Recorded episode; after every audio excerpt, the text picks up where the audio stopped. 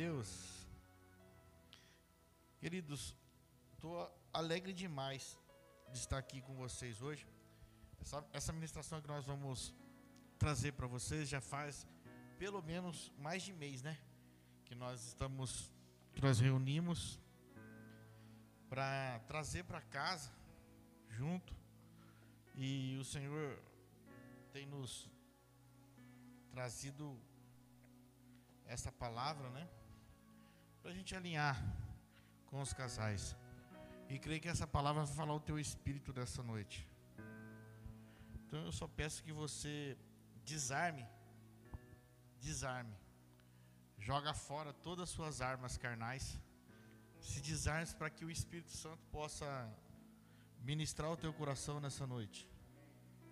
Amém? Então, que você entenda isso com muita clareza.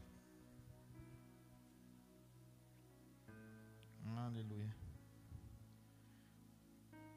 E num culto como esse de casal, não tem nada melhor do que nós falarmos sobre alianças, né?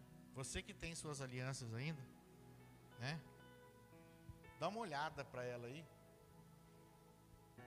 e tenta enxergar além de coisas terrenas. Tenta entender na, na aliança o que, que significa aliança para Deus. Antigamente a gente cantava um louvor, Deus de aliança, tal, né? O nosso Deus é um Deus de aliança. Desde Adão ele vem fazendo alianças com o homem, e ele nunca quebrou. Ele fez aliança com Adão, fez aliança com Abraão, fez aliança com Moisés, e que era uma aliança específica para o povo de Israel. Fez aliança com Davi e tem uma aliança com a igreja. Adão quebrou pela desobediência, Abraão cumpriu, foi obediente, Israel não, nem tanto.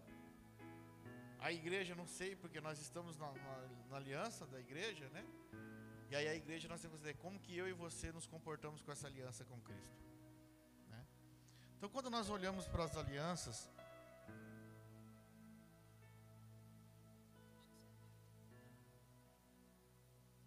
quando nós olhamos para a aliança,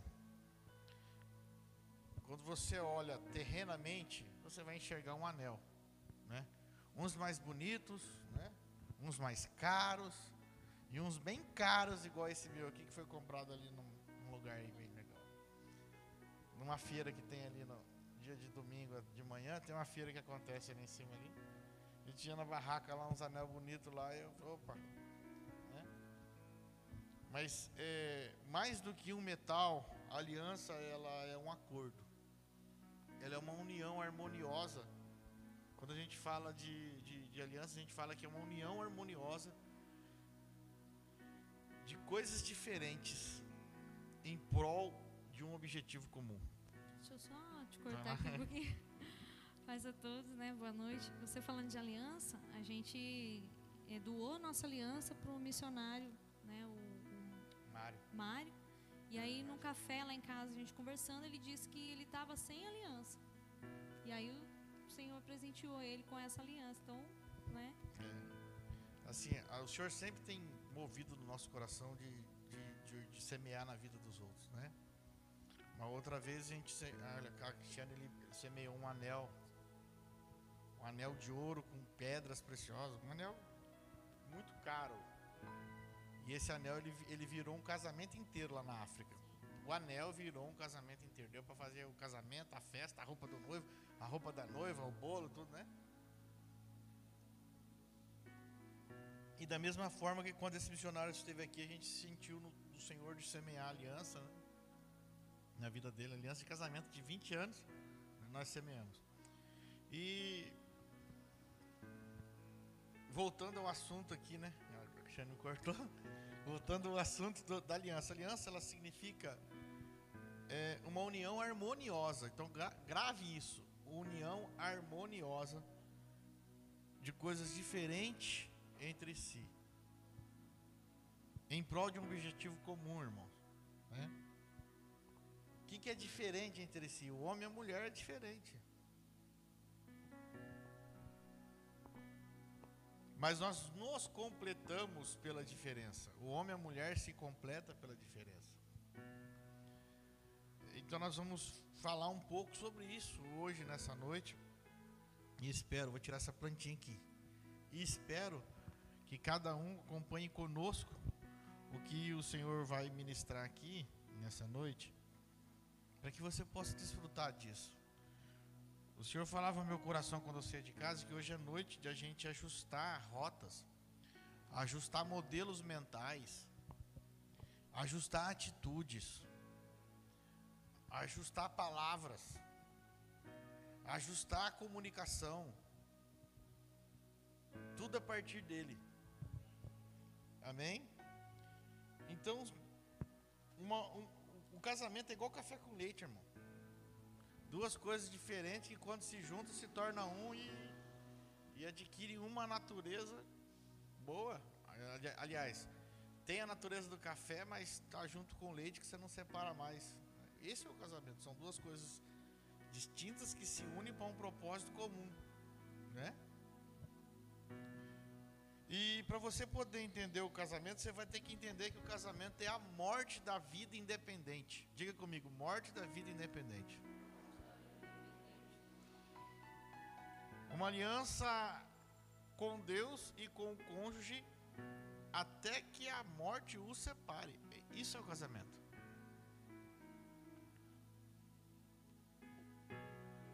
É uma aliança com Deus e com o cônjuge, mas uma morte da sua vida de solteiro.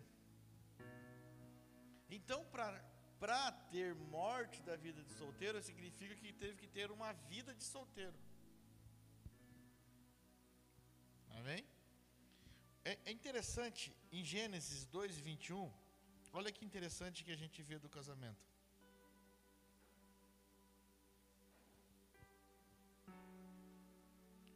Então Deus fez Adão cair em profundo sono, e quando este dormia, retirou-lhe parte de um dos lados do corpo e uma costela, e fechou o lugar com carne. Com a costela que havia tirado do homem, o Senhor Deus modelou uma mulher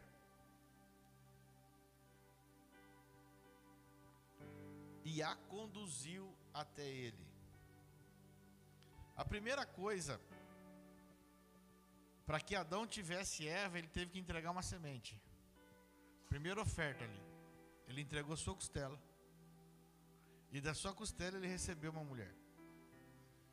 E o mais interessante que eu vejo aqui, que além de Adão semear algo do seu próprio corpo, ser sujeito a ter uma costela serrada, né? Olha o que, que representa o casamento. Deus, na figura de pai, pega Eva e conduz até Adão. Não foi Adão que chegou até Eva. Há uma figura de paternidade aqui, de Deus cuidando do homem. Não é assim que a gente faz com as nossas filhas, conduzimos ela até o casamento? Deus cuidando da mulher, como um pai cuida do seu filho, levando até o casamento. Então é a figura de paternidade. Se nós não passarmos o nosso casamento pela figura da paternidade em Deus, pode ser que nós vamos estar lutando sozinhos, fazendo conexões sozinhos. E aí Deus conduz Eva a Adão e faz o quê? Uma fusão de duas pessoas. Porque a palavra fala que formou o homem, macho e fêmea. Depois que vem o nome de Eva, vocês conhecem a história, que quem deu o nome de Eva foi Adão, lá na frente. Mas não é, o, não é o contexto da história agora que nós vamos entrar. E essa fusão era para que essas pessoas sejam perfeitas. Então o casamento, ele é uma fusão de duas pessoas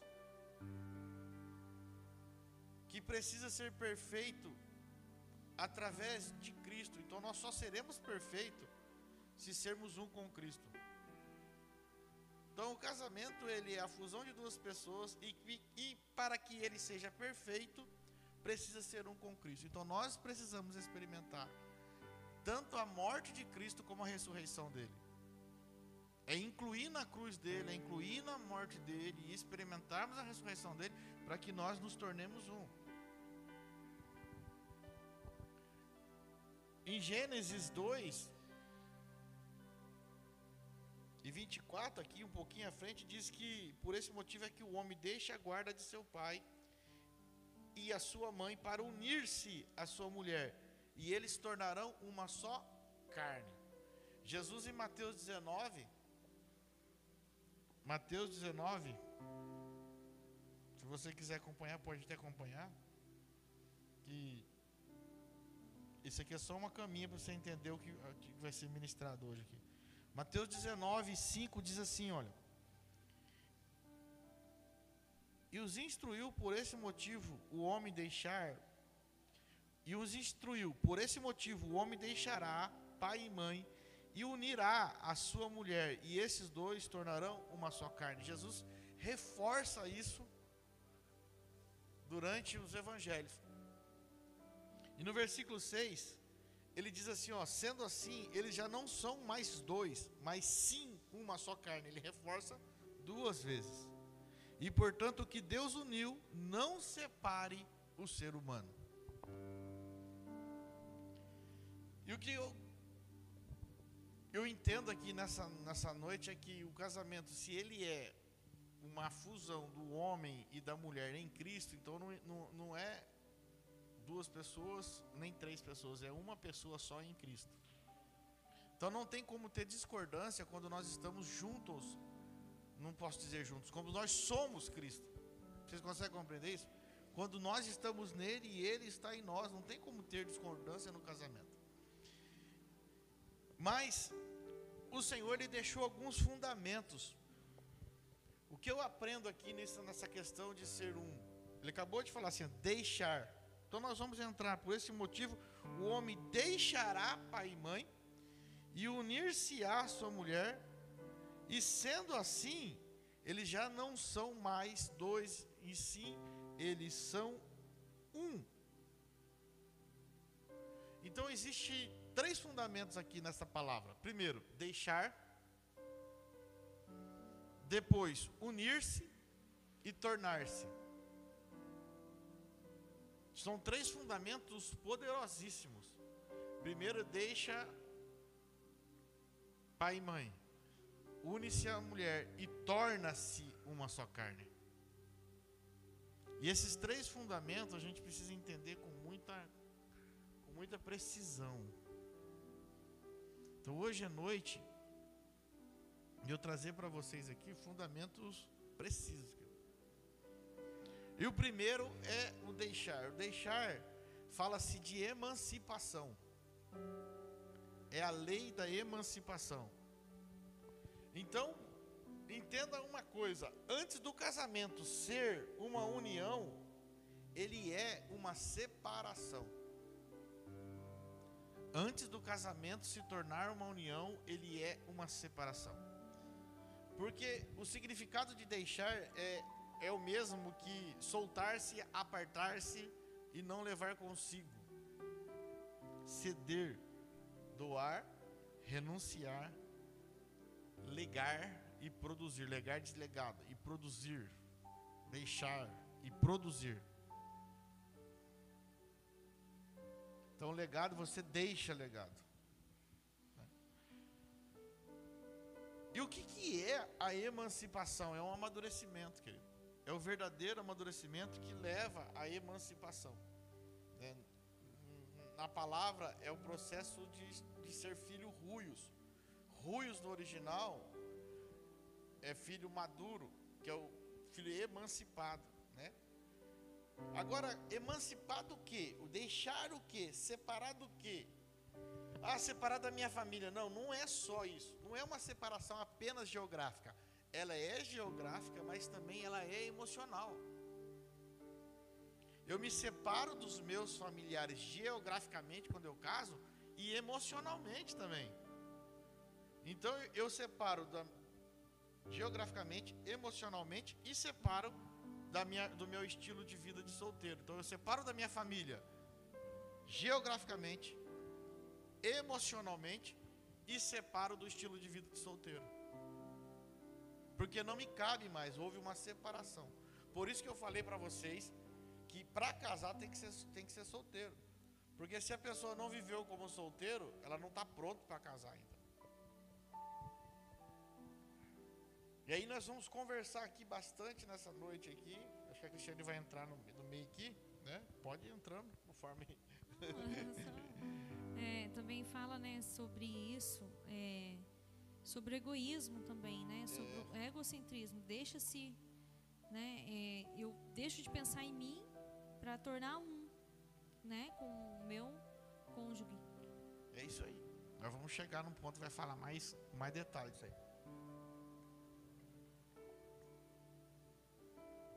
A vida de solteiro, você tem que entender que a vida de solteiro foi um período bom. E para quem vai casar, que está assistindo, que vai casar ainda, tem que entender que a vida de solteiro é um alicerce. Talvez você está ouvindo aqui e falando assim, poxa, não tive esse alicerce. Hoje é o tempo de corrigir todas as coisas em Cristo, irmãos. A gente não, não, não vive pela, pelo aquilo que nós não fizemos, mas sim pelo aquilo que Cristo vai construir em nós. Então a vida de solteiro é um alicerce. Porque neste período, as pessoas devem, e devem ser o, o fato de construir-se a si mesmo. Construir sua identidade. A sua identidade, ela é construída quando você é solteiro. Né? O solteiro é, é, são duas palavras. Né? E já diz de sou inteiro, eu sou íntegro. Inteiro, único e íntegro. Então, durante o nosso período solteiro, a nossa identidade deve ser formada. Porque se eu não tenho identidade formada quando é solteiro, eu vou casar esperando encontrar em alguém a minha identidade. E eu não tenho que encontrar a minha identidade em alguém. A minha identidade já tem que ser formada a partir de Cristo. Então nós vamos desconstruir muitas coisas que talvez a religião construiu sobre a nossa cabeça. Talvez é, o mundo, o modelo mundano constrói. Uma das coisas que eu fico mais preocupado com a geração de hoje que eu olho... é que os jovens eles estão se tornando cada vez mais fracos com relação à sua identidade. Hoje um jovem ele muda de identidade muito fácil. Um jovem com quarenta anos não tem identidade ainda. Mas esse foi o modelo de ideologia lançado na sociedade para destruir o modelo familiar. E aí o que, que nós vemos? Homens que casam e querem viver como crianças. Homens que casam, mas não assumem o papel de marido. E o casamento, ele vai passar por isso, pela separação da vida de solteiro. É o primeiro passo. Adão e Eva, antes de casar, eles eram o quê? Solteiros. Por um curto período, mas eram solteiros. O Senhor levou a Eva e apresentou a Adão, né? Então, um casamento... Entenda isso, um casamento bem sucedido, ele precisa de duas pessoas bem resolvidas. Um casamento bem sucedido precisa de duas pessoas bem, bem resolvidas. Em que sentido? Pessoas que controlam suas emoções, que têm seus sentimentos e comportamentos controlados e que não ficam buscando no outro a sua realização. Quando eu busco no próximo a minha realização, eu estou invertendo o propósito do casamento. O casamento não é para mim se realizar na minha esposa, não é para mim se realizar na Cristiane, nem a Cristiane se realizar em mim.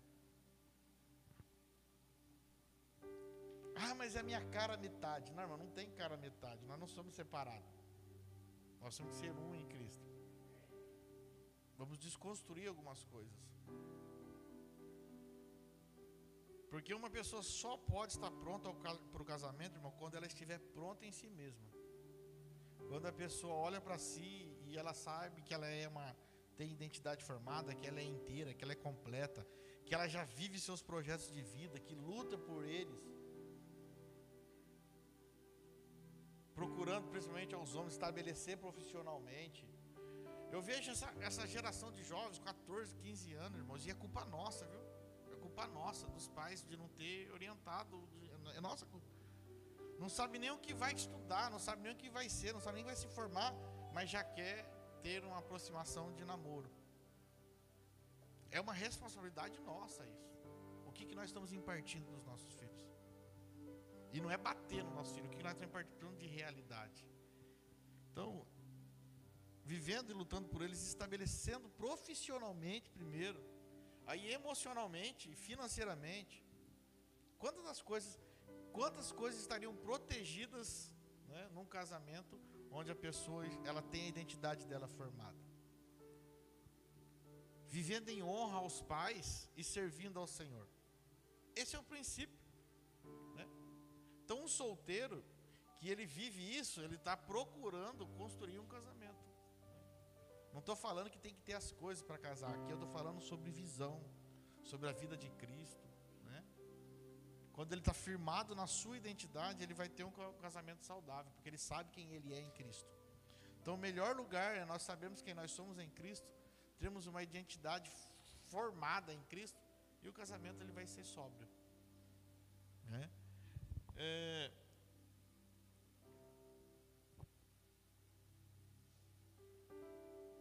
Olha que frase forte. Aí você não escandaliza comigo não. A gente só vai estar pronto para o casamento quando não, não precisarmos estar casados para sermos bem resolvidos. Porque a minha realização não está no meu cônjuge. Pastor, mas que, que loucura é essa que o senhor está falando, que a minha realização não está no meu cônjuge? Não pode, irmãos. Senão eu vou achar que ele vai ter que suprir a minha carência, né, de... Se eu, né, eu procuro no marido um pai, e às vezes o marido procura na esposa uma mãe, né, suprindo uma carência. E, e é isso. E o que está acontecendo hoje nos casamentos, a maioria dos divórcios que acontece são porque os maridos, agora eu vou falar para os homens, eu posso falar, posso puxar a orelha. Os homens procuram na esposa uma mãe. O cara não conseguiu crescer em maturidade e quando ele casa, ele quer encontrar na esposa a mãe dele. Não, você não, você não casou com a sua mãe, você casou com a sua esposa, você se tornou um com ela, você tem uma aliança com ela e Deus, não é com a sua mãe. Nós não temos aliança com pais. Os pais, eles são os nossos pais, eles nos enviam. A nossa aliança, né, que nós temos no casamento é com o nosso cônjuge e com Deus. Com o pai é o tempo de solteiro que nós deveríamos o respeito, a honra, né? E quando a gente começa a entender isso, aí a gente vai... Isso aqui é só uma base para a gente entender as três... É, as três leis que nós falamos, né? Então deixar, para ter o casamento tem que deixar. Talvez se você está olhando hoje aqui e fala assim, nossa, eu não deixei ainda a minha vida de solteiro, eu só penso em mim, né? Então hoje é o tempo do Senhor desconstruir. Ah, esse é o tempo. Não existe. Se você está aqui hoje, porque hoje é o tempo de você ouvir essa palavra, você, poxa, eu preciso me desvencilhar disso, eu preciso me romper com isso, eu preciso largar disso, eu preciso deixar que a vida de Cristo habita em mim, para que eu, eu me torne mesmo um em Cristo e não, com o meu cônjuge. Não tem essa de vida de solteiro, porque a vida de solteiro é uma vida leve e solta, né? Eu faço o que eu quero, eu, eu ajo como eu quero, daí depois de casado não tem mais isso. Então nós falamos sobre a lei do deixar. Todo casamento ele começa com uma separação. A separação da minha vida de solteiro. Eu, eu, eu separo completamente do meu estilo de vida de solteiro. Eu separo emocionalmente e geograficamente da minha família, né? Essa é a primeira. Então deixar pai e mãe. Agora tem unir-se. Unir é no sentido de juntar, de se achegar, de apegar. E aqui que é o ponto que o casamento tem que ter liga. Porque para unir precisa de esforço, irmão. Um esforço diário e de renúncia diária da sua própria vida. A união do casamento é uma renúncia diária de sua própria vida, das suas próprias vontades, em prol do outro. O marido renuncia sua vontade, renuncia sua vida, renuncia tudo que ele tem pela esposa, a esposa renuncia tudo pelo esposo.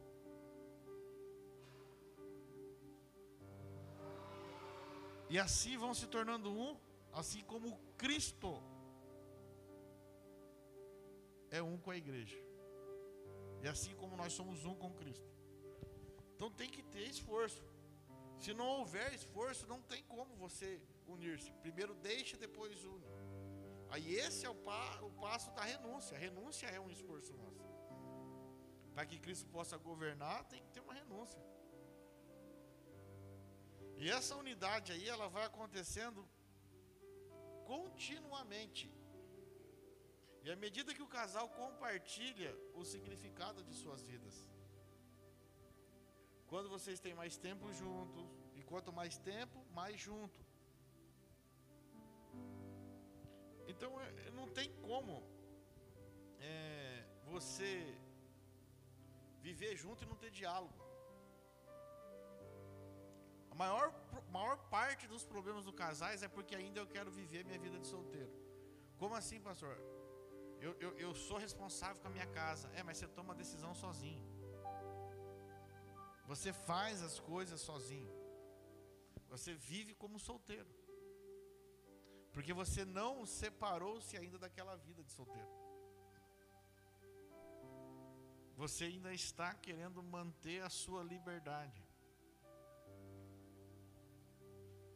E a sua liberdade é servir o, o, o cônjuge em Cristo.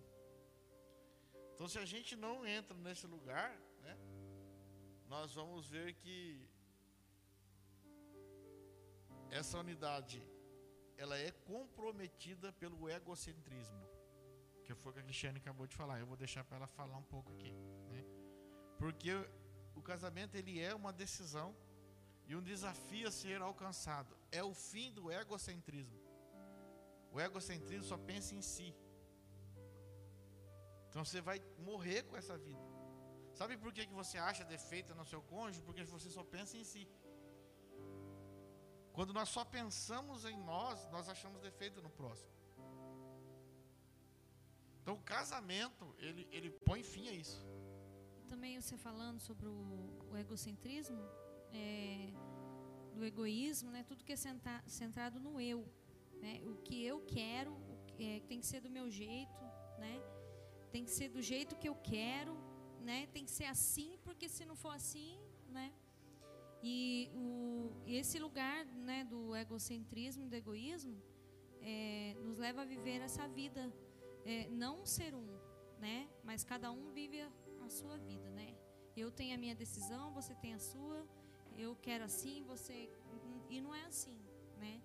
Precisamos em Cristo ser um. Então todas as decisões, né, tudo, tudo que for é, para decidir tem que ser os dois, né, para o bem comum do casal. É, quantos casais eu vejo casamentos, é, histórias, né, de, de pessoas que se anularam a sua vida para viver a vida do outro.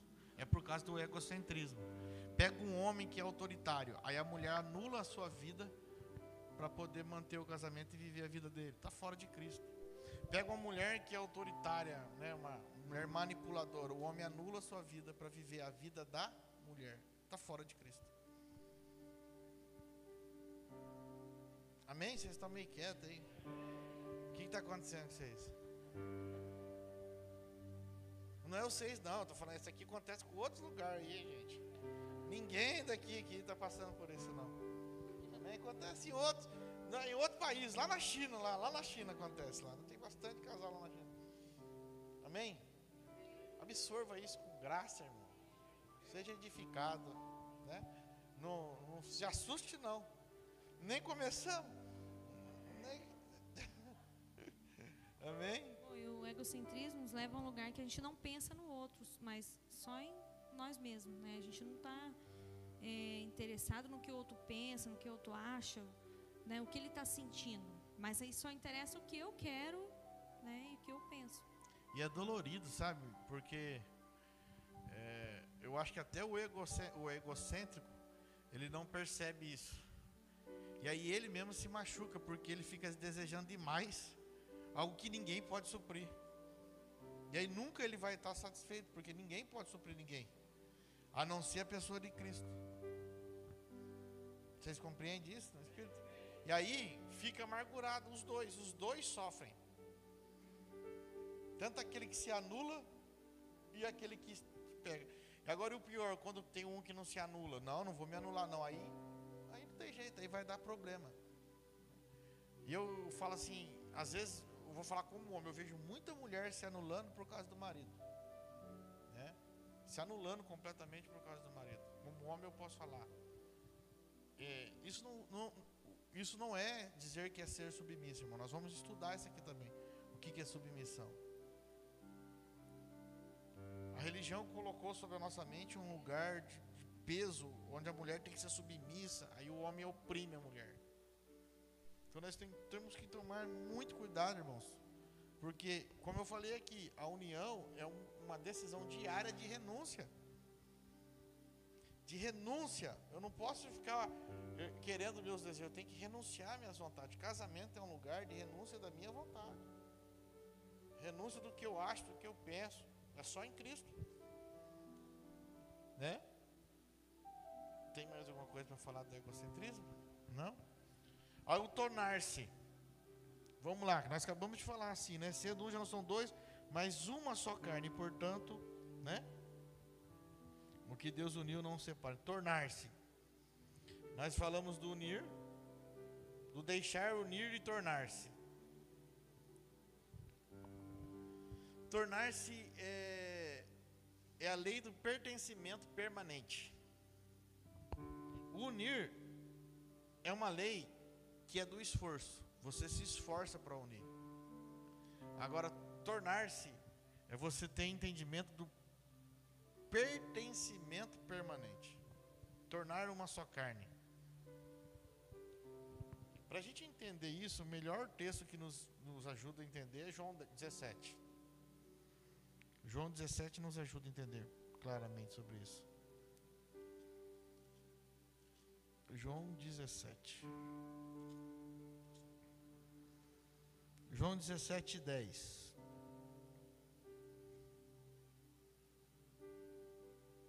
Pertencimento permanente. Você quer ler conosco aí?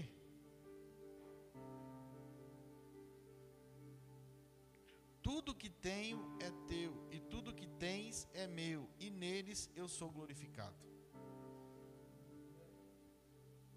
Se nós portamos Cristo, nós temos esse sentimento.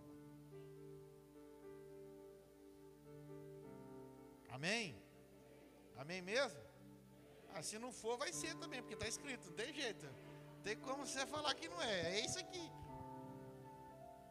Vocês entendam isso no espírito, irmãos. Nós, como casais, temos uma responsabilidade gigantesca. Então, para tornar-se, é o pertencimento permanente. Então, entender, não tem o que é meu e o que é da Cristiane. Não tem o que é da Cristiane e o que é meu. Não existe isso. Ju, Ju, né, Júlia? É isso aí, né? Não existe, irmão. Não vamos nem entrar mais... Porque isso aí você já pode pensar, se, se há esse sentimento de que ah, é meu, é dela, não é para julgamento aqui nessa noite, isso aqui é para você discernir no Senhor. Ninguém é perfeito, nós estamos em aperfeiçoamento através de Cristo. Mas se eu deixo a semente de Cristo ser gerada em mim, no meu espírito, é claro, não é da noite para o dia. Mas eu tenho que entender, deixar, unir e tornar-se. Deixar, deixar é uma separação da minha vida de solteiro. Unir-se é pelo esforço, eu tenho que me esforçar. Diga assim, nós precisamos nos esforçar. É preciso esforço para unir-se. Esforço se fala de renúncia. É tudo aquilo que nós ministramos. Irmão, a gente pode ministrar a mesma coisa que a gente ministra todos os cultos aqui, vai dar a mesma coisa. Deixar o mundo, morre, que é renúncia. Quem entendeu faz primeiro, né? Quem entendeu faz primeiro, renúncia é isso. Sabe, é, é difícil, às vezes, às vezes a gente ministra para o casal, aí um entende e já sai batendo no outro. Não, irmão, não é para você bater, é para você fazer. Se você bater sem fazer, você vira um fariseu. Os fariseus que batiam todo mundo, mas eles não faziam. Não é? Eles falavam para todo mundo, faça o que eu falo, mas não faz o que eu faço, não. Mais ou menos assim. Então assim, faz primeiro. Se a sua esposa não entendeu, faz você primeiro. Se o esposo não entendeu, faz você, esposa, primeiro. Porque o marido santifica a esposa e a esposa santifica o marido. É em paz as coisas, né? Então tornar-se um não é só você estar junto com a sua esposa, irmão. Tornar-se um não é só você passear, não é só você lavar louça, não é só você limpar a casa. Isso não se torna um. Isso não é tornar um. Tornar um é renúncia, né? Eu já dei um exemplo aqui na igreja aqui do prego e da madeira, né? O prego e a madeira, eles estão juntos, mas não são um. Se você meter fogo na madeira, a madeira queima, mas o prego não. São de natureza distinta. Se você for com um pé de cabra lá, você separa os dois. O que o Senhor está falando aqui em João dezessete, aqui dez, ele está falando sobre a união, que, que é a unicidade. Não é uma união apenas, não é uma unidade de alguma coisa, é um. É a unicidade, o que ele é em Deus e Deus é nele, assim nós somos nele e ele é em nós, é uma coisa indivisível. E se o nosso casamento está em Cristo, ele é indivisível, ele é inseparável. Não existe diferença, a nossa natureza é a natureza de Cristo. Se nós estamos em Cristo, pode botar fogo na gente, que se queimar vai queimar tudo. Se não queimar, não vai queimar nada, não tem como queimar um e não queimar o outro. E não tem como separar. Alguém já conseguiu separar o café do leite depois que vocês misturaram café com leite? Quem já tentou aí, já conseguiu? Assim é o casamento e assim é a nossa união em Cristo. Porque em Efésios cinco, o Senhor usa a analogia do casamento para representar a união dele com a igreja. Paulo, escrevendo, né, aos irmãos de Efésios, ele usa, inspirado por Deus, ele usa a analogia do casamento de um homem com a mulher como, como a união de Cristo e a igreja. Então, se essa é a forma, é a forma que nós devemos agir. Então, o tornar-se, nós só podemos nos tornar se nós estivermos enxertados em Cristo. Isso é unicidade. Eu não sei se algumas pessoas que devem conhecer enxerto, outras não. Quem conhece enxerto na sua realidade? A não ser só pelas ministrações que a gente ensina aqui na casa. Quem já viu um processo de enxerto? Lá atrás levantou, viu? O processo de enxerto, ele, ele, ele é interessante, irmãos. Quando você vai enxertar um pé de laranja, uma muda de laranja em um outro lugar, o que, que você faz? Você vai lá, você corta o ramo de laranja, dá uma rasgadinha nele, vai lá na raiz do outro, rasga e espeta dentro e amarra junto, pega as folhas, arranca todas as folhas. E aí, passa-se um tempo, quando você volta lá, esse ramo é um com a raiz. Ele não é mais separado e não tem como você separar. Ele torna-se a raiz. E ele começa a absorver do que a raiz produz. Então ele vai dar fruta com qualidade, na qualidade da raiz, o fruto. Então isso é ser, então, para que a gente, nós temos que ser esse ramo que foi cortado de uma oliveira ou de uma videira que não dava nada e foi enxertado na, na, em Cristo, que é a mesma natureza, não tem como separar mais. Um enxerto você não separa ele mais, irmão. Depois que você enxertou ele, ele tornou um, você não vai lá e puxa ele e separa. Se você cortar, ele vai morrer, porque ele já se tornou um. Ele não é só um lego que você pegou ali, ligou ali um lego, sabe? Um lego de criança, não é. Um enxerto, ele se torna um. E se nós entendermos isso, nós vamos entender a natureza do casamento. Deixar, unir, tornar-se. Então, tornar-se é um pertencimento permanente. A partir do momento que eu fui enxertado em Cristo, estou permanente nele. Quem não se rende no casamento e a Cristo, irmãos, dificilmente vai se render a Deus. Se eu não conseguir render, se render para minha esposa e para Cristo, dificilmente eu vou conseguir se render a Deus.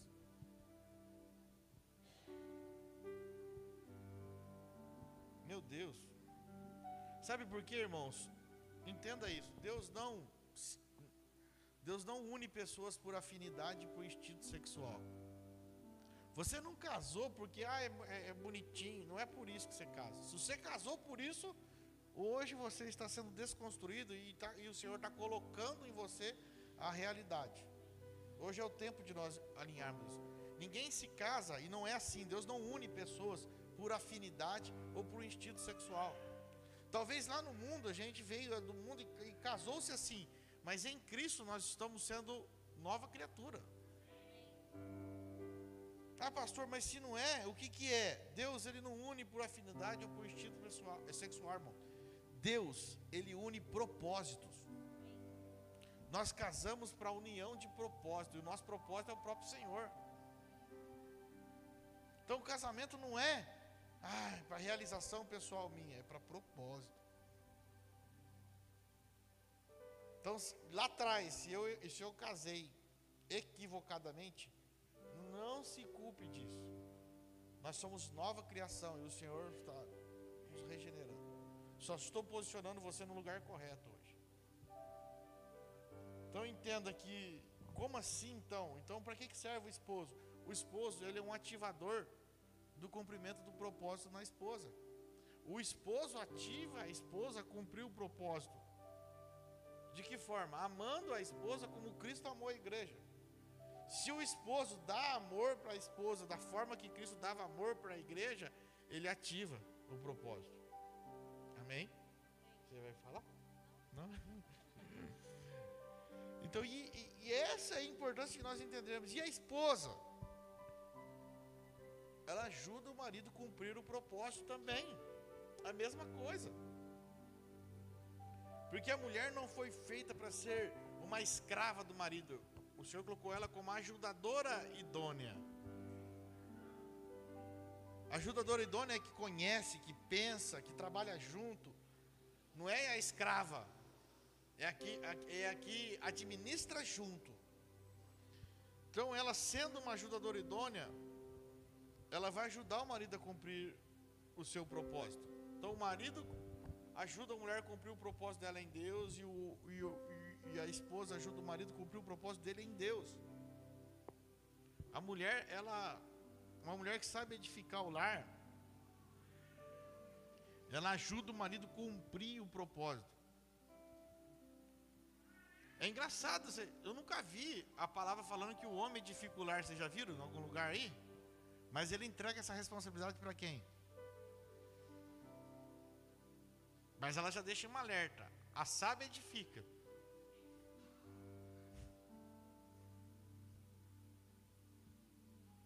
Tem coisa que o homem não sabe fazer, gente. A gente não sabe fazer. A mulher edifica o lar. O homem semeia na mulher a vida de Cristo, mas quem edifica a vida de Cristo no lar é a mulher. O marido, ele consegue, é impressionante, irmãos. O marido, ele consegue impartir a vida de Cristo para a esposa. E a esposa consegue edificar o lar. Quando o marido sai de casa, vai trabalhar, vai... quem que está lá edificando? A mulher. Por mais que a mulher trabalhe também. Porque hoje nós, o homem trabalha, a mulher trabalha. Quem que chega nos filhos e consegue passar o legado? Quem tem a sensibilidade das coisas? Quem que deixa o lar calmo e quem que deixa o lar atribulado?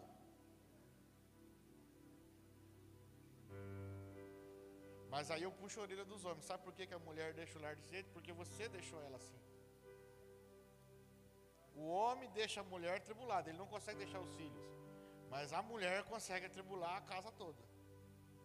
Mas por culpa do homem.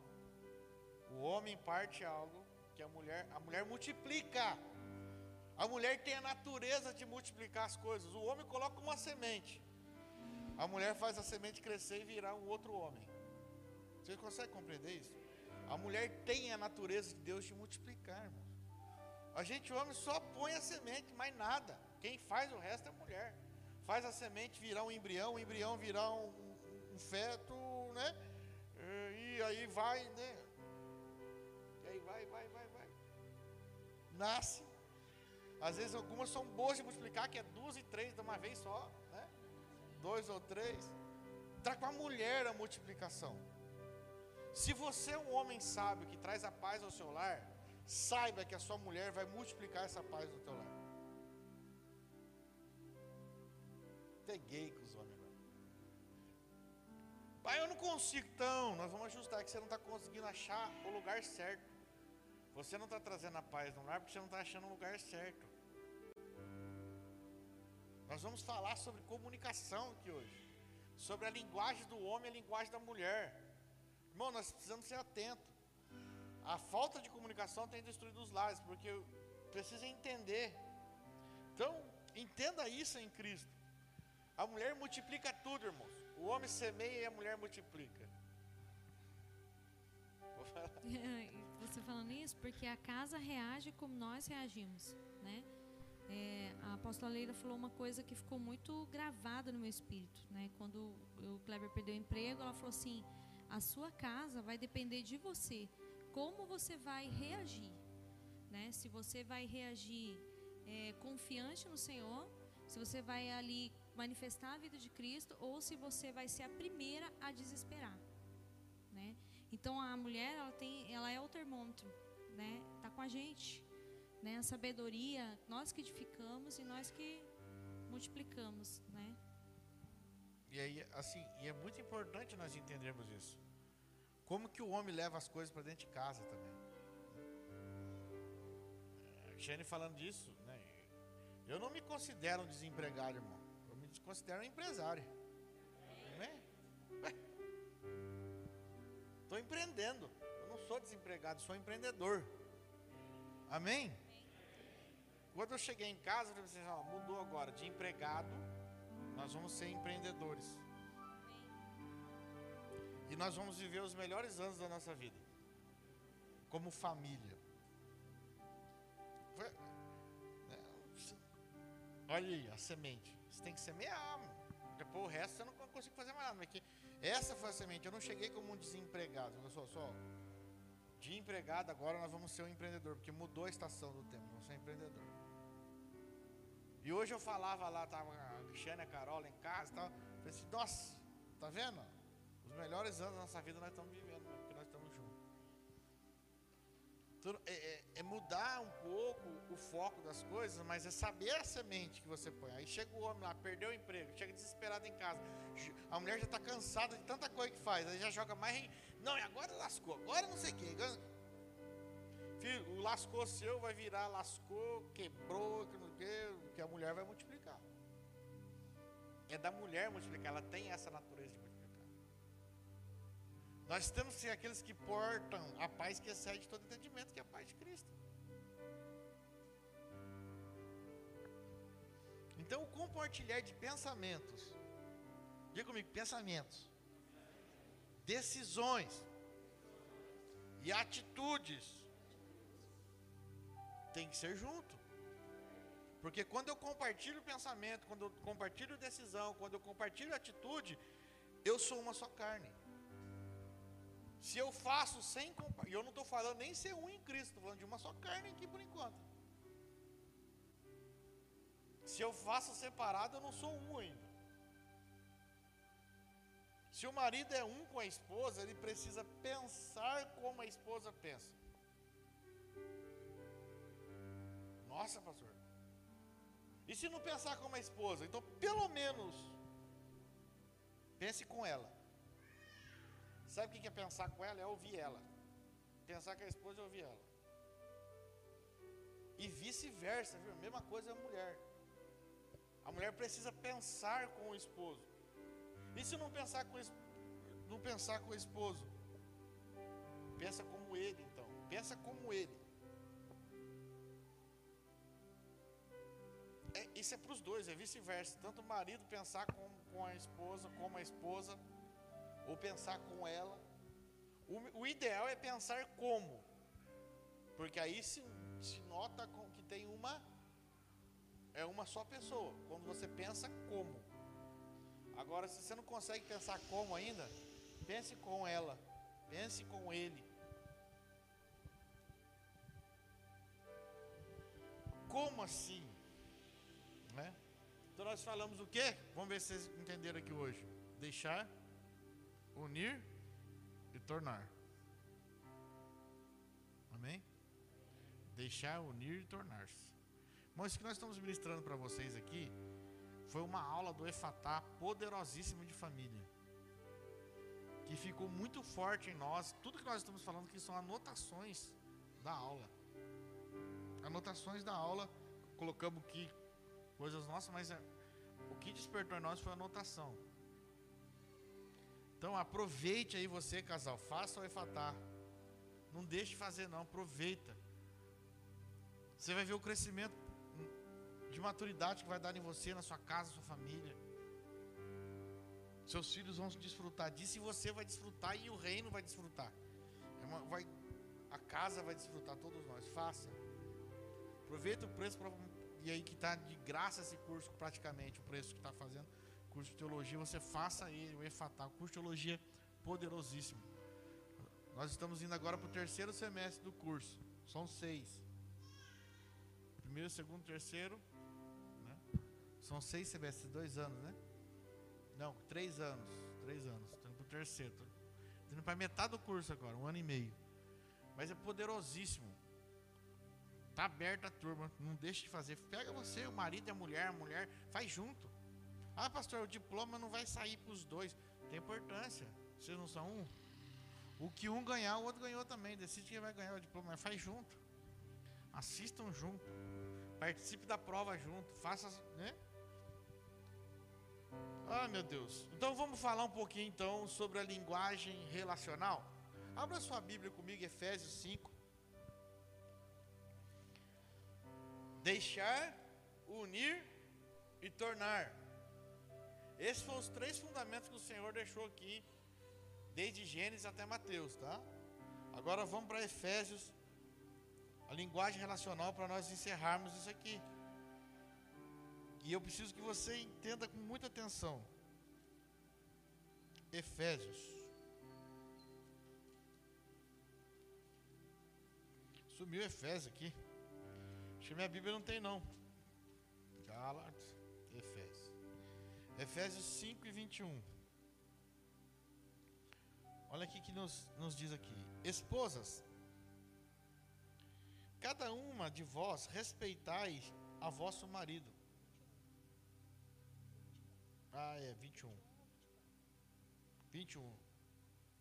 Sujeitando-vos uns aos outros no temor de Cristo.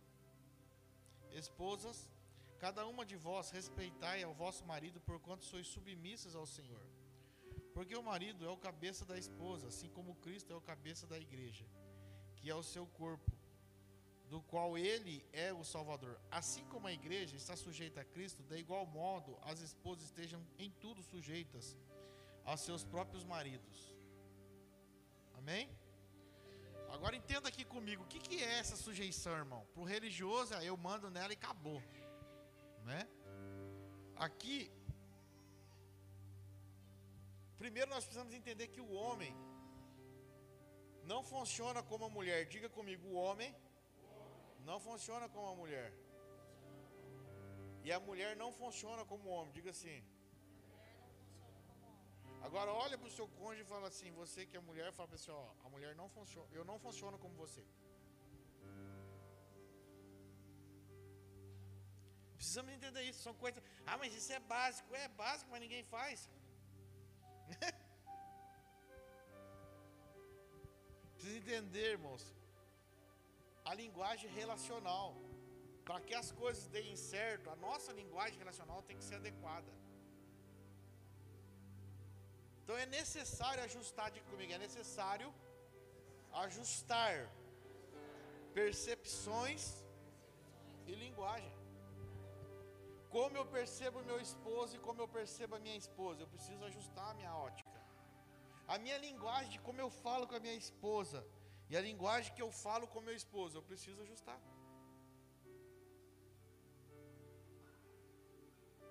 Aqui, por um religioso, pega esse texto aqui, ele arrebenta com a mulher. Agora, sabe o que, que é essa submissão aqui? Já deixou bem claro.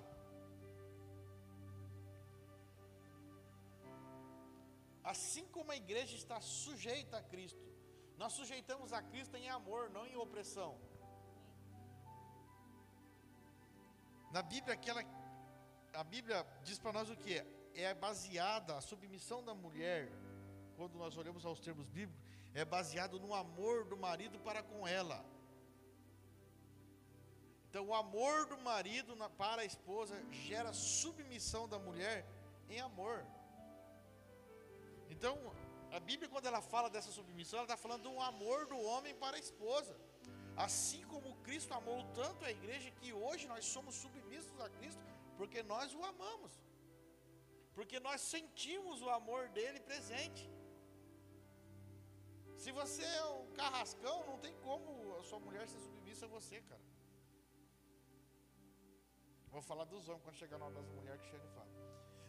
Vou falar dos homens que eu posso bater. Se você é um carrasco, não falar. Não tem como a sua esposa ser submissa a você. Porque submissão é em relação ao amor que você entrega. Os homens fingem que não é com vocês, né? Vocês fingem que não é com vocês. Então, esse amor que o homem entrega à esposa vai gerar na mulher respeito pelo marido.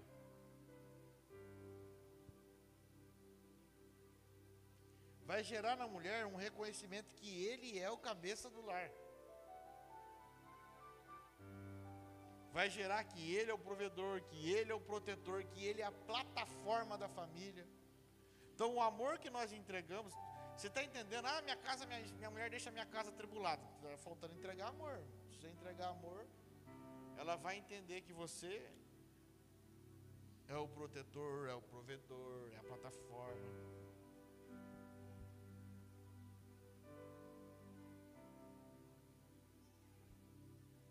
Porque essa submissão aqui, se você vai buscar no original, submissão é uma coisa que está abaixo. Então, estar abaixo da missão de uma outra pessoa. A submissão da mulher é estar junto com a missão do homem. Por isso que é submissão. Então, entenda, homem, a mulher não foi criada para você mandar nela. Ela foi criada por Deus para ajudar a missão do esposo. Adão estava sozinho e precisava de uma ajudadora idônea. Deus cria a Eva e entrega para Adão, para ajudar Adão a administrar tudo. E qual é a primeira ajuda que uma mulher pode dar ao homem? Oi, água aí, ó. Qual que é a primeira ajuda que uma mulher pode dar ao homem? Qual que é?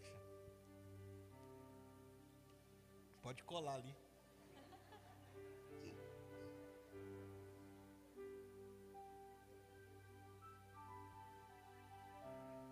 Mas antes de eu responder isso, é, falando da linguagem, né? Que a mulher também precisa reconhecer o que o homem carrega. Reconhecer e respeitar, né? Até quando a gente vai se dirigir ao nosso esposo, né? Porque ele não é um qualquer, ele é, ele, a gente precisa reconhecer que ele é um sacerdote, né? Do nosso lar e com respeito, né? Mas a, o que você falou mesmo é da... ajudá-la a amá-la, né? É isso? Você falou em outras palavras, né? A primeira ajuda que a mulher dá para o homem, anotem aí, mulheres, ajudar o homem a amá-la. A primeira ajuda que a mulher pode dar para a mulher, para o homem, a primeira ajuda que a mulher pode dar para o homem é ajudar o homem a amá-la. O que a Cristiane falou aqui? Reconhecendo o que ele porta, reconhecendo o sacerdócio,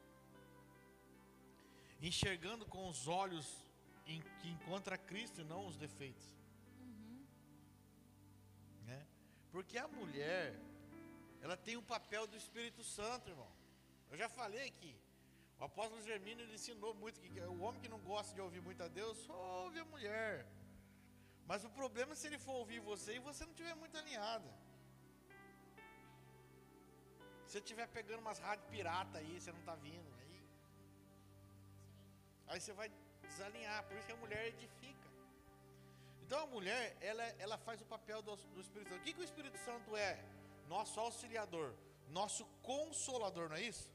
E a mulher o que? É auxiliadora, ajudadora, consoladora. A mesma função que o Espírito Santo faz para a igreja, a mulher faz ao casamento e à família. Ela cuida, ela vigia de forma sábia, Ela é quem transforma e dá vida para o lar.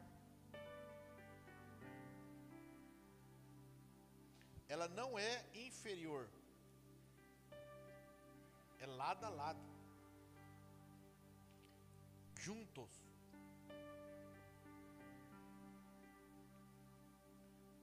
E aí a melhor forma de você mostrar, né, amor ao seu marido é respeito, honra e reconhecimento. Quando a mulher respeita o marido, honra o marido e reconhece o marido, não precisa de mais nada. Não precisa de declarações de amor gigantescas, que são mentirosas na maioria das verdades, né? Existe um estudo, não é eu falando, depois vocês procuram, existe um estudo que as pessoas que mais fazem declarações é, públicas, elas têm necessidade de esconder algo que elas não vivem. Existe um estudo, então, assim, então, como que você vai ter, vai, vai, vai permitir que o seu marido saiba que você o ame, o ama, que ele o ame, né?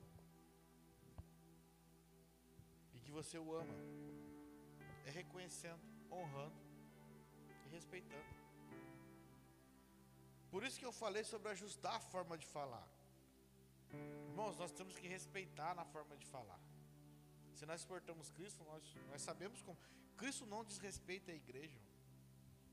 Cristo batia nos religiosos, mas quando falava com a igreja, ele sempre falou com amor. E até hoje, até quando ele traz correção para a igreja, ele traz com amor. Porque ele ama a igreja. Por isso que é perigoso esses, esses tal aí que fica batendo na igreja. Não bata na igreja não, porque ela tem um marido e o marido dela tem ciúmes dela. Agora nós precisamos deixar essa essência de Cristo minar nosso casamento de verdade. E aí mulher, ó, deixa eu falar uma coisa pra você. Quando você fala nessa linguagem, você vai despertar a natureza heróica do homem. Quando o homem se sente respeitado, honrado e reconhecido, ninguém segura ele. Porque o homem, o homem tem essa natureza. Então, quando a mulher fala através dessa linguagem que nós falamos aqui, a linguagem do homem. Quando você, mulher, fala na linguagem do homem,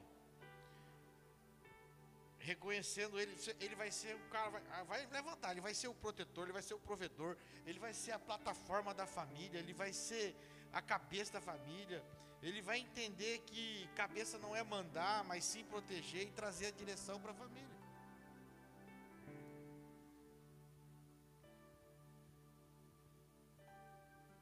Amém? Simples, não? Agora, como é que você faz tudo isso aqui?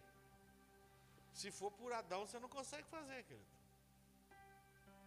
Por isso que métodos, cursinhos, não, não, não nos leva a lugar nenhum. Aqui fala de uma natureza. Nós precisamos, lembra que eu falei lá em cima? Precisa experimentar a morte de Cristo e a ressurreição dele. Tem que estar junto com ele. Porque o egoísmo tem que sair fora. Eu já fiz um monte de curso de casal já. Nenhum desses cursos, nenhum dessas palestras, nenhum desses encontros acrescentaram algo para a minha vida. Tudo serve, como, como Paulo fala, serve de esterco. O que, que é esterco? Ele, ele serve para adubar a terra que está sendo, adubar a semente que está sendo gerada hoje. Então não é que não serviu, serviram para alguma coisa, para adubar a terra do que você está recebendo em toda a sua vida hoje. Então tudo aquilo sem Cristo não produz nada. Agora você pegar aquilo e enxertar na, na, na semente que é Cristo, vai produzir. Então, respeito, honra e reconhecimento é a forma que vai fazer o homem despertar, ser o protetor, o provedor e trazer direção para a família, porque o homem traz direção para a família. Uma família sem o papel do marido, sem o papel do pai, é uma família desgovernada, irmão. Eu vejo mães lutando para criar seus filhos sozinhos. Como que essas mulheres ralam? Ralam muito. É muito pesado para a mulher. Tem que tirar o chapéu para essas mulheres, porque elas estão fazendo algo que para o homem é fácil fazer. E eu vejo um monte de homem nesse país negligenciando. As trevas é terrível, né? Faz o cara entrar, beber, chegar para casa, dentro de casa bêbado, aí tira dele o valor dentro de casa, o cara só quer dormir, só quer, não sabe falar, não sabe coordenar a família, não sabe cuidar. Aí a mulher tem que cuidar do lar sozinho. Então nós precisamos entender isso. E aí os filhos ficam soltos. Crianças de doze, treze anos, você vai à noite na rua, você vai à noite na rua, estou falando de vocês, no meu bairro, eu, às vezes eu passo com a Cristiana e fico desesperado de ver meninas de doze anos, onze anos na adega, nas esquinas. Aí algumas a minha filha conhece, ah pai, é porque o pai dela é, é, chega em casa, ou, ou ele chega bêbado e não quer falar com ninguém, não cuida de ninguém, então na casa dela a mãe não tem palavra e tal, e o pai não corrige, porque o pai não tem moral para corrigir, e aquilo me corta o coração. Por isso que a palavra de Cristo, ela traz para nós vida, endireitamento, posicionamento, porque o homem, ele tem um papel fundamental no lar, irmão. A presença de um pai, não é mandar não, não é chegar gritando, berrando, é a presença de um pai no lar. A autoridade dada por Deus de um pai no lar. Sabe por que esse mundo está tudo torto e quer acabar com a família? Porque acabando com a família, acaba a ordem de Deus. Agora o pai, ele tem um sacerdócio na mão. E, e as mulheres precisam respeitar, honrar e reconhecer. Às vezes a mulher também, ela mata o marido. O marido ainda não está no lugar certo em Cristo ainda. A mulher fica julgando o marido. Não, serve ele em amor. Serve ele. Eu era pastor numa outra, numa igreja mais, numa denominação mais bem, bem rígida. E uma mulher chegou reclamando do marido. Ah, meu marido só bebe, só fuma. Eu olhei para ela assim, então irmão, vai lá, compra a melhor cerveja que ele tem, que ele gosta de tomar, deixa na geladeira. Quando ele chegar em casa, prepara o cantinho dele para ele sentar lá, para ele fumar.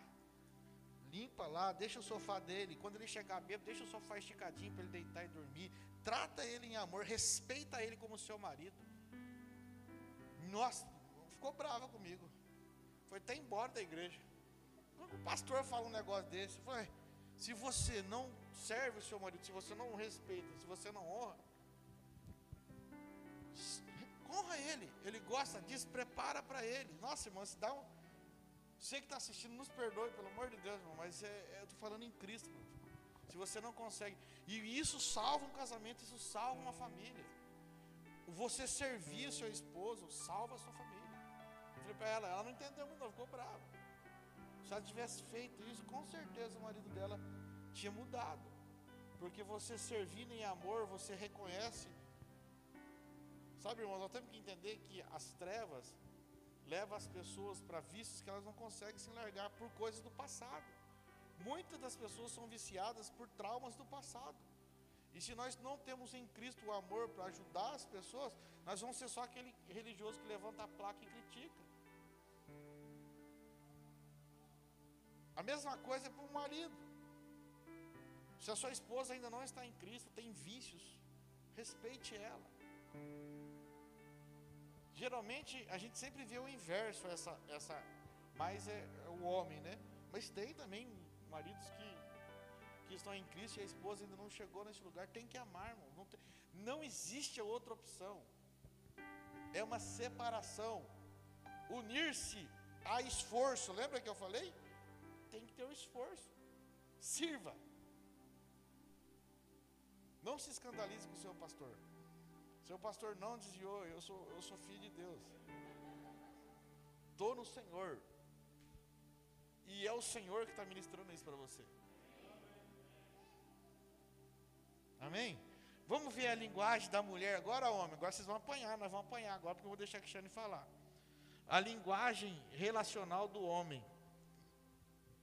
Né? Nós falamos aqui é, sobre a linguagem relacional, né, da, da mulher, aliás, linguagem relacional do homem. Agora nós vamos falar sobre a linguagem relacional que a mulher tem que ter para com o homem, certo? Vamos lá, acabamos de ler aqui.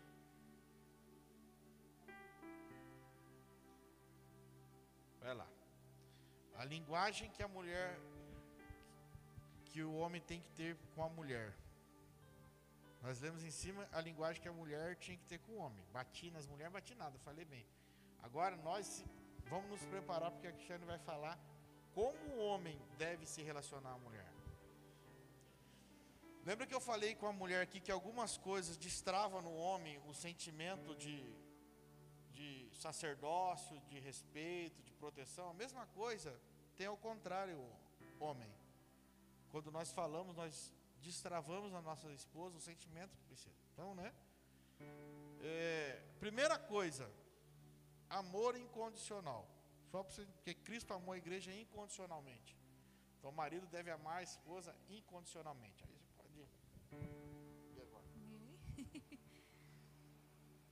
É, o esposo não pode esquecer que a esposa é o coração do lar.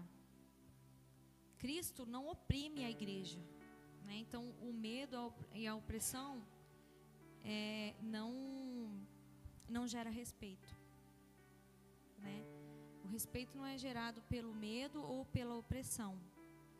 A submissão é marcada pela espontaneidade do submisso. É uma obediência voluntária. Efésios cinco, vinte e cinco ao trinta e três. É, vamos ler aqui. É interessante isso, né? O Cristiano falou assim, que medo não gera respeito. A sua mulher te respeita ou ela tem medo de você, irmão? Se tem medo, volte-se para a cruz, querido. Ela tem que respeitar você, né? Maridos, versículo vinte e cinco de Efésios cinco.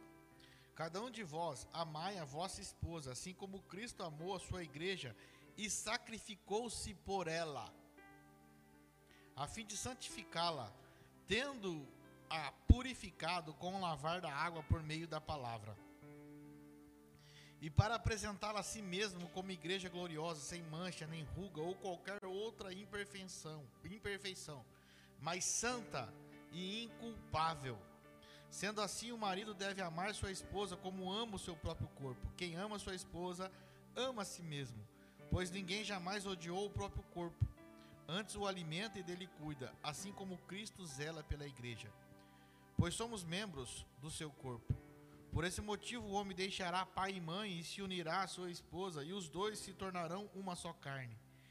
Este é É um mistério grandioso, refiro-me, contudo, à união entre Cristo e a sua igreja. Portanto, cada um de vós amai sua esposa como a si mesmo, e a esposa trate o marido com todo o respeito. O marido deve amar a esposa como Cristo ama a igreja. Cristo ama incondicionalmente, não desiste da igreja, ama até o fim. A base do amor do homem deve ser nos princípios eternos da palavra, eliminando toda a influência que foge da escritura, que é o machismo, né, e o hedonismo. Olha, isso é muito forte, irmão. Cristo não desiste de nós, desiste? E a gente dá trabalho, hein? Eu falo por mim, a gente dá trabalho para ele, ele não desiste de nós. Por quê? Porque o amor é incondicional. E assim tem, deve ser o nosso amor pela nossa esposa. É, tudo tem que estar nos princípios eternos da palavra, irmão. Essa ideia de machismo, ela não nasce no, no, no reino de Deus. O machismo despertou o feminismo, porque o feminismo é um band-aid para o machismo. O feminismo existe por causa do machismo. Se não houvesse machismo e os homens tudo em Deus, em Cristo, não haveria feminismo. Então, antes da gente criticar o feminismo, vamos, cu vamos curar o machismo dentro da igreja. Curar não, vamos eliminar o machismo dentro da igreja. Porque nós eliminamos, eliminando o machismo, nós vamos ter as nossas filhas olhando para nós e encontrando o homem de verdade dentro de casa. E elas não vão precisar sair para a rua aí querendo lutar contra os homens, porque podem falar o que for para elas, elas têm referência dentro de casa. O hedonismo, práticas de hedonismo. Os hedonistas, eles, eles viviam tudo por prazer. Não importava o preço que for, o negócio deles é viver por prazer. Então, práticas machistas e hedonistas, hedonistas são contra o princípio da palavra. E aí, contra o princípio da palavra, a gente, a gente imparte na nossa casa. Então, o amor do marido é incondicional, o amor do homem é incondicional, irmão. Não tem, não tem, não tem desculpa. Hoje eu falei para o Cristiano, é, não tem jeito. Tem que ser incondicional. Né? Brincando em casa. A gente sempre tem as brincadeiras quando... Né, um, sempre tem, né? Quando um faz uma coisa que o outro não gosta, né? Ah, vocês não fazem, né? É, tá. Aí eu falei assim, não, não tem jeito. É, é incondicional. Mas é só em Cristo esse lugar, irmão. Não tem outro lugar. Pode continuar. A liderança de um homem determina a qualidade de vida da sua família. Meu Deus. Efésios cinco, vinte e três ao vinte e quatro. Já lemos, né? É porque o marido é o cabeça da esposa, assim como Cristo é o cabeça da igreja, que é o seu corpo. Olha, irmão, essa frase, ela é... A liderança de um homem determina a qualidade de vida da sua família.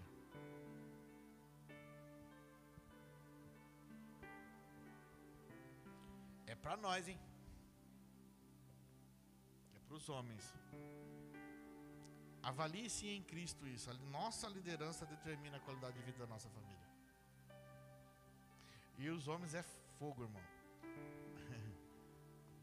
Os homens gostam de transferir a responsabilidade.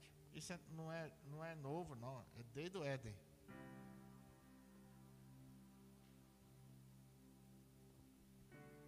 É desde o Éden. Adão, você comeu? Não, senhor, foi a mulher que o senhor me deu, já transferiu, já entregou a Eva e já transferiu para Deus a responsabilidade. Eu não pedi, foi você que deu? Agora, quando a gente estuda a palavra, se você for em Gênesis estudar, você vai ver que Deus falou para Adão o seguinte, ó. Nas horas, não deixa a gente aqui, mas vamos falar aqui para terminar, para você entender. Deus dá uma palavra para Adão e fala assim para Adão: de todas as árvores do jardim comerás. A palavra que Deus deu para Adão foi assim: de todas as árvores do jardim comerás, mas a da ciência do bem e do mal não comerás. Essa foi a palavra para Adão. Quando a serpente pergunta para Eva, o que, que a Eva fala? A Deus falou que a árvore que está no meio do jardim, a gente não deve comer. Agora, qual que é a árvore que está no meio do jardim que a palavra ensina para nós? A árvore da vida. E a palavra, eu quero achar aqui, e a palavra foi dada padrão, não para Eva. Era responsabilidade de Adão ter semeado em Eva. Aí Eva peca, ele vai e culpa a Eva e culpa o Senhor. Mas a culpa não era de Eva, era dele, porque ela estava mal fundamentada naquilo que Deus tinha passado para Adão. Tanto é que quando Eva come, não acontece nada com ela. Os olhos só são abertos quando os dois comem. Quando Adão come, os olhos deles são abertos. E eles começam a enxergar. Então olha a nossa responsabilidade. A nossa mulher pode estar errando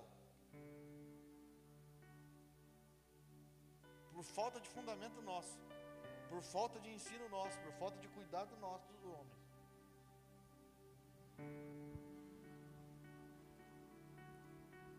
Deixa eu ver aqui se eu acho. dois dezessete, obrigado, Alexandre. E o Senhor deu a seguinte ordem ao homem, versículo dezesseis: comerás livremente o fruto de qualquer espécie de árvore que está no jardim. Livremente vai comer. Contudo, não comerás da árvore do conhecimento do bem e do mal, porque no dia em que dela comeres, com certeza morrerás. Foi essa a palavra. Aí chega a, a, a serpente no capítulo três e fala para a mulher assim: a serpente era mais, estatuta de to, mais astuta de todos os animais dos campos que Deus havia feito. E aconteceu que ela questionou com a mulher: então foi isso mesmo que Deus falou? vós não podeis comer nenhum dos frutos das árvores do jardim? A serpente jogando um verde aqui. O Senhor falou, come tudo. Ela falou, não. Aí o que que Eva responde? No versículo dois. Ao que declarou a mulher à serpente, nós podemos comer dos frutos das árvores do jardim, mas a árvore que está no centro do jardim, Deus disse, dela não comereis, nele nem tocareis, para que não morrais. Deus não falou isso para mim.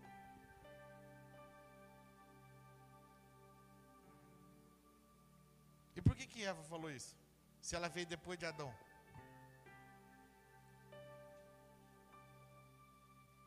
Então não transfira a responsabilidade, não, irmão. É nossa responsabilidade como homem. É nossa. O erro é nosso. Se o lar tá, tá, tá bravo o negócio, é porque nós semeamos. E a mulher só multiplicou o negócio. Só multiplicou aquilo que nós semeamos. Então, uma outra hora a gente estuda. Depois você vai ver que o Senhor explica para ele e tal. Não tem nada a ver. Ela estava fundamentada errada. E a responsabilidade era de Adão. E aí quando a mulher observa que a árvore era boa, ela come. Muito atraente aos olhos. E ela come e dá ao seu marido. E aí vocês conhecem toda a história. Então está conosco a liderança de um homem. Diga comigo, a liderança de um homem determina a qualidade de vida da sua família. Não é quanto você ganha, irmão. Não é quanto você tem na conta bancária. Não é referente se você está empregado em uma multinacional ou não. Não é referente se você ganha dez salários mínimos, ou se você ganha um salário mínimo, ou se você está até desempregado agora. Não é isso. É ligado à liderança.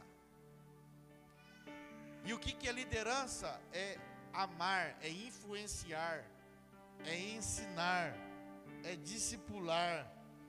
Um líder forma sucessores. Então o pai tem que formar os seus filhos, os herdeiros. A liderança de um pai. Pode ler? Quando o homem dá estabilidade para sua esposa, ele está desenvolvendo nela submissão. A falta de liderança do homem faz com que toda a família sofre, sofra. Administrar, organizar, proteger e dar direção para a família. primeira Pedro quatro, onze. Abra sua Bíblia em primeira Pedro, querido. quatro e onze.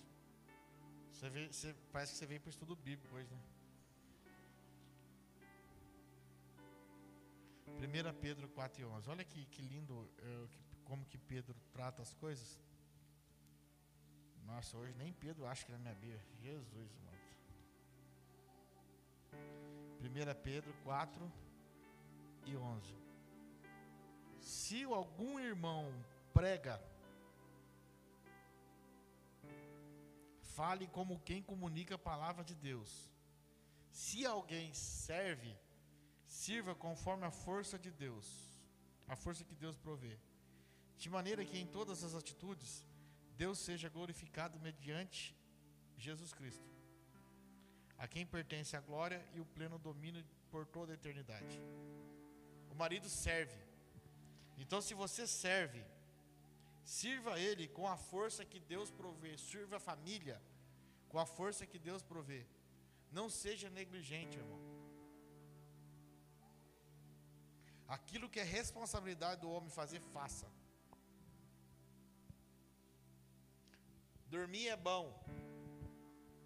Fingir que não, tá, que não sabe de nada é bom, mas tem coisas que é para o homem. A presença de um pai dentro de casa é importante, então faça. Faça com excelência e conforme a força que Deus dá. Então, se você, você serve, faça com a forma e a força que Deus provê. Não seja negligente. Faça com aquilo que o Senhor te dá. Amém? Glória a Deus. Acabou. Vocês ficaram bravos hoje, né? Vocês acharam que ia ter uma festinha aí? Não pode ter festa, não, irmão. Não pode ter bolo, não pode ter nada. É só assim mesmo. Mas olha, querido, o que que nós podemos falar para você hoje aqui? Que quando o homem entende, alinha toda a casa, né? Que quando o homem entende, uhum. a casa é alinhada. Sim. E quando a mulher permite ser amada, a casa é edificada.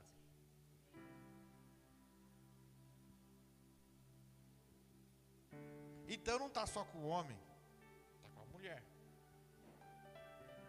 Agora nós precisamos ajustar a nossa comunicação. A linguagem que a mulher tem que falar com o homem é a linguagem que o homem tem que falar com a mulher. Irmão, a linguagem da mulher é diferente, a linguagem do homem é do homem é diferente da mulher. Então entenda isso, você homem. Fale na linguagem dela.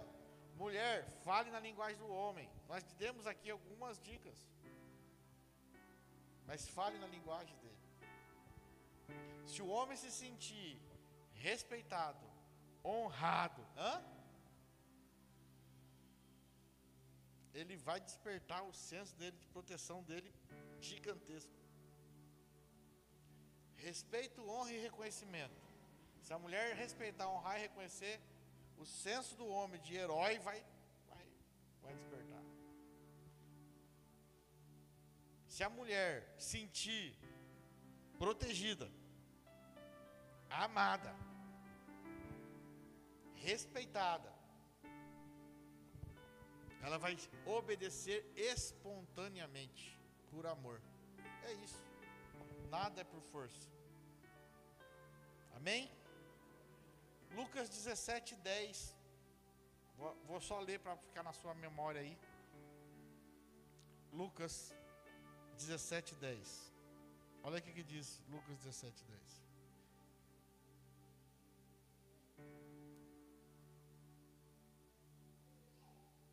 Assim também, vocês depois de terem feito tudo o que lhes foi ordenado, digam, somos servo, servos inúteis, porque fizemos apenas o que devia, apenas o que devíamos fazer. Num casamento você não pode fazer apenas o que deve ser feito. Não é só o básico, vai mais em Cristo. Porque se você estiver fazendo... Ah, mas eu faço isso, eu faço aquilo, eu faço aquilo. Isso é o básico, isso é ser inútil. Você tem que ser um sacerdote em Cristo, ter discernimento em Cristo, para descer mais profundo e levar a vida. Pastor, mas olha, em casa está faltando, eu só colocar saia, porque eu já passo, eu já lavo. Não. Você está sendo inútil. Não é isso. Isso é só parte de negociações que vocês fazem. Isso não significa que o homem ama a esposa por fazer isso também.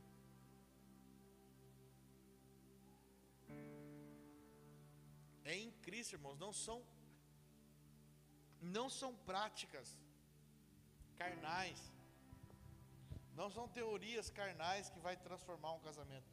É a nossa rendição a Cristo, do homem a Cristo e da mulher a Cristo. E aí, você vai ajustando a sua linguagem. Mulher, saiba falar com o marido. Marido, saiba falar com a esposa. Mulher, reconheça o marido. Irmãos, a gente tem que reconhecer o que Deus tem que colocar, quem Deus colocou para estar conosco. Reconhecer quanto de Cristo tem. Saia do egoísmo. Saia do egoísmo. Amém?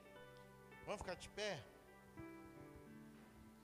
Tava bom para a gente ir para uma pizzaria hoje, né? Varar a noite. Tava bom. Tava bom. Sabe, é para batizar de entendimento todo mundo, gente. Amém? Cadê a adoração?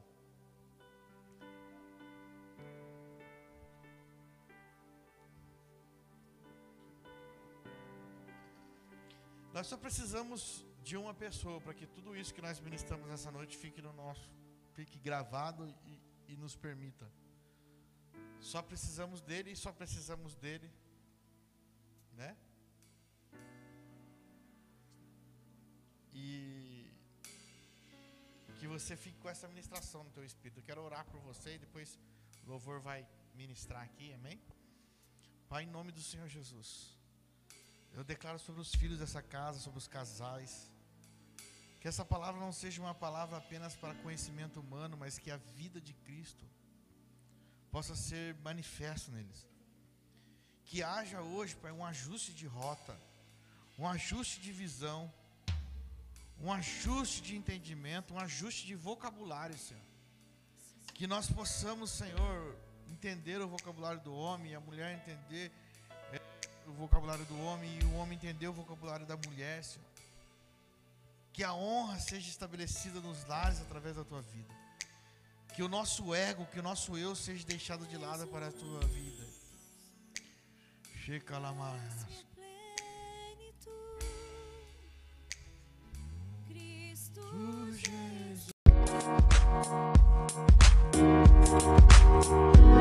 Jesus.